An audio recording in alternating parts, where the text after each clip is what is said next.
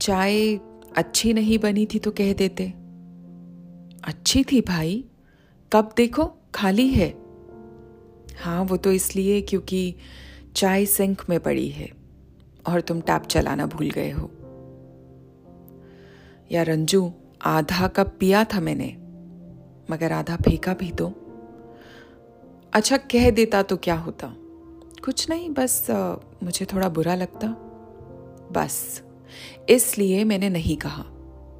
मगर बुरा तो मुझे अब भी लगा। हाँ वो तो क्योंकि मैं टैप चलाना भूल गया।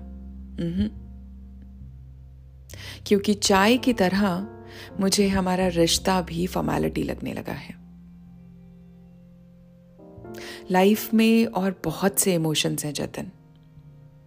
और खुशी की अहमियत समझने के लिए बाकी इमोशंस को फील करना बहुत ज़रूरी है। धूप, छाव, दिन, रात, ये सृष्टि के नियम हैं। इसी तरह दुख, सुख महसूस करना, आशा, निराशा रखना या अच्छा बुरा लगना, ये एक स्थिर रिश्ते की निशानी है। लेकिन हमारे बीच वो स्पेस ही नहीं है, जहाँ हम एक दूसरे को खुश करने के अलावा कुछ और महसूस कर सकें।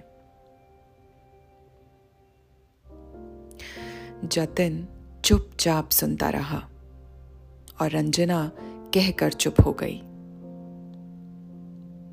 दोनों के ऑफ़िस का वक्त हो चला था। शुक्रिया।